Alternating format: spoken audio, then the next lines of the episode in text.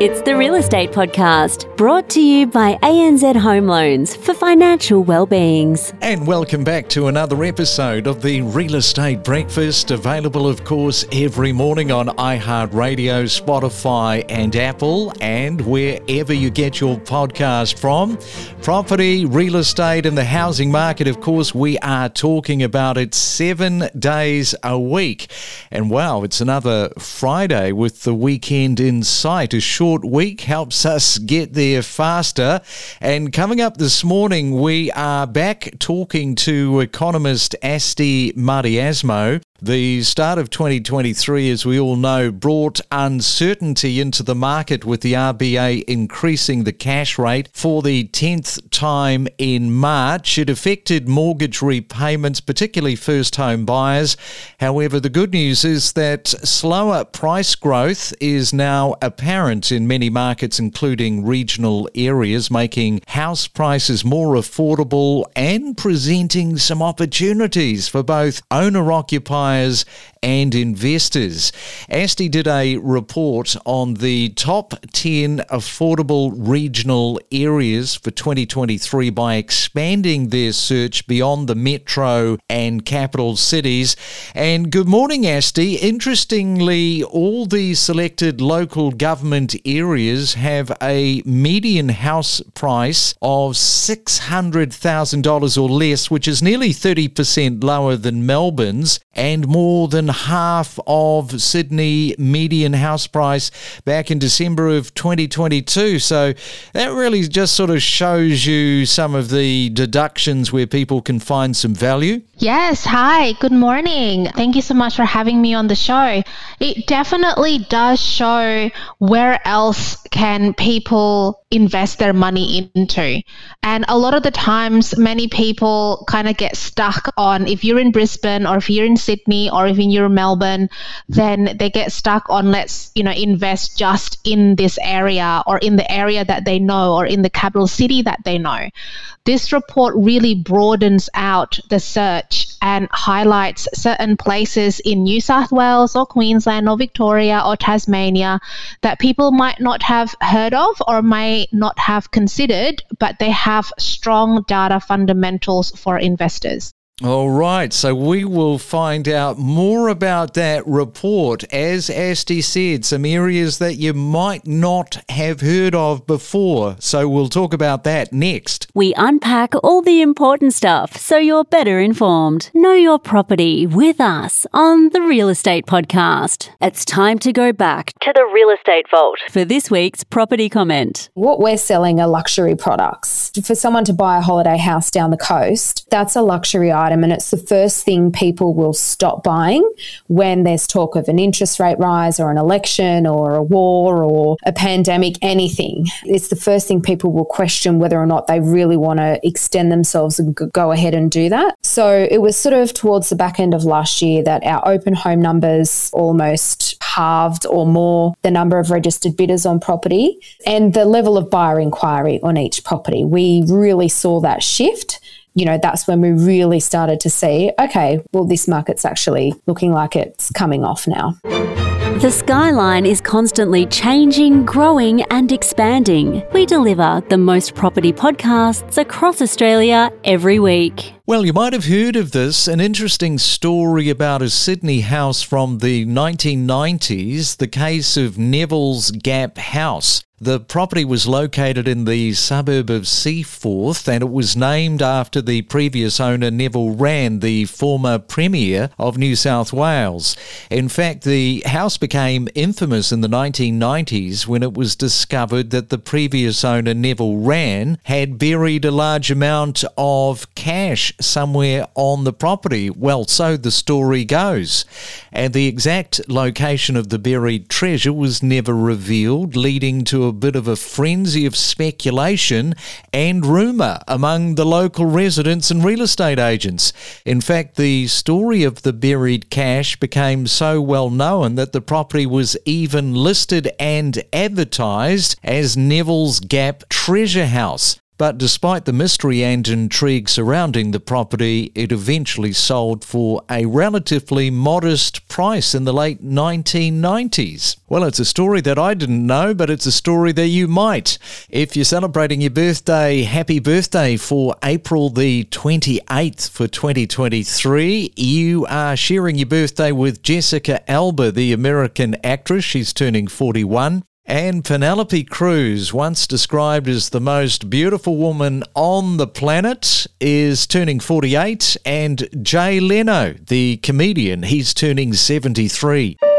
It's the main centre forecast. And on our Friday, let's check on the weather in Sydney. Just one word for you sunny. Great news. 25 is your forecast top. Melbourne showers to develop with 22.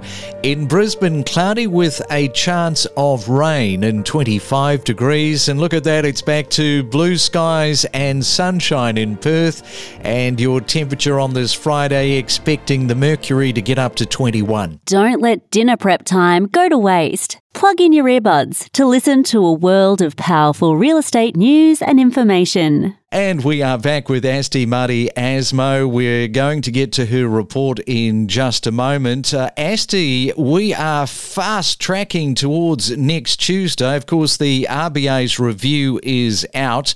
Now, of course, all eyes are on Tuesday. What do you think is likely to happen? It is. Everyone's eyes is on Tuesday because it is going to be the first board meeting slash cash rate decision after the RBA's review and recommendations has been published. So all eyes will be on the RBA next Tuesday, which is, you know, to be honest, not too far. Here up in Queensland, we've got Labor Day public holiday. This particular one will be of interest because one of the things that the RBA review did say was the recommendation is for the RBA to meet less. So at the moment, they meet every single month and there's 11 meetings um, in a year.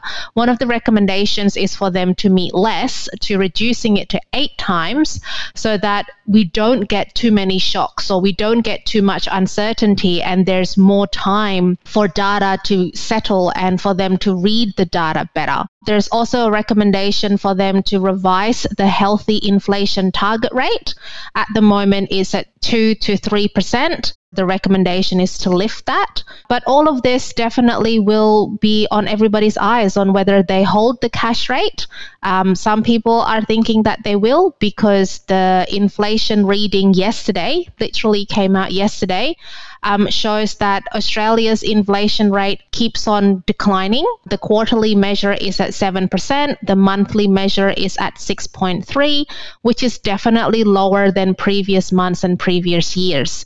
So we're on that decline downwards trend at the moment. So there is prediction for it to stay stable. Um, but then there is also a small percentage of economists who believe that they might increase it one more time just to make sure that we stay on that declining path. Yeah, I don't think it's going to happen, Asti. I think it's going to remain. Now, on that note, the federal budget, of course, wow, that, that is fast approaching, coming up on the 9th of May.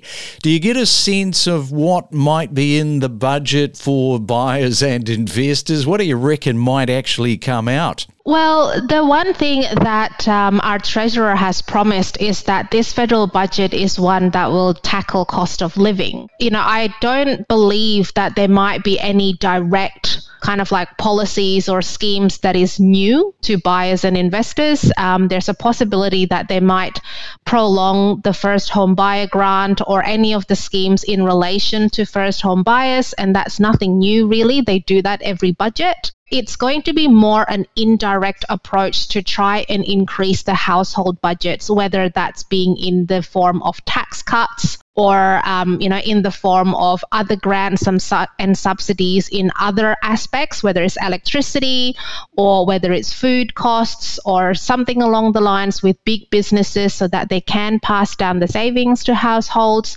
It'll be more of that indirect approach as opposed to like targeted specifically to buyers and investors all right, well, let's turn to your report this morning. Five selection criteria were used to select the top 10 regional areas. So, talk to that, particularly around the affordability. What we did was we put these selection criteria to every single local government area or local council in Queensland, New South Wales, Victoria, and Tasmania. The first criteria is affordability.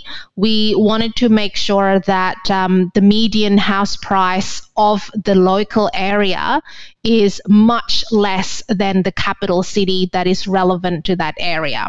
What we did was we took the state average home loan, which is the amount that banks are comfortable in lending people in Queensland to make sure that they're not in a stage of mortgage stress we assumed that people would put on, you know, 20% deposit as opposed to 5% or 2%. So what we did was state average loan plus 20% and that became kind of the maximum price for that particular state. And so we wanted to make sure that from an affordability perspective, the local government area has a median house price that is below the state average loan plus 20%. So that's from affordability. The reason why we did that was, of course, we just wanted, we're very knowledgeable about cash rates and how it's impacting the property market. So that's why we did that affordability measure. And what about property trends to ensure statistical reliability? I think you had the criteria they must have 20 transactions or more in 2021 and 2022. Yes, um, a lot of the local government areas do have less than 20 transactions, believe it or not. The smaller local councils only have 10 or 15. So we wanted to make sure that it is more than that. Um, we chose councils that had like hundreds and thousands of sales in the past year just to make sure that we have that statistical reliability. And we also wanted to make sure that the area has positive median house price growth in the past 12 months because it's an area that is growing and people can invest in it. And what about investment to ensure conducive investment opportunities? How did all of that sort of shape up in the report? Well, as an investor, there's two things that you want. You want the highest rental return and you also want the lowest vacancy rates because a lower vacancy rate means that your property will be filled or will be occupied much quicker. So we made sure that each of these local councils have a higher rental yield than the capital city. So whichever is relevant, whether it's Sydney, Melbourne, um, or Hobart or Brisbane, and also a lower vacancy rate compared to the capital city. So basically, these places have a higher rental return and a lower um, vacancy rate as possible. All right, so we will catch you back again in a couple of days' time just to carry on with this report because there is quite a lot to it. Uh, Asti, have yourself a fantastic Friday, a great weekend, and we'll talk soon. Thank you so much. We connect you to the best real estate information across Australia. The Real Estate Podcast.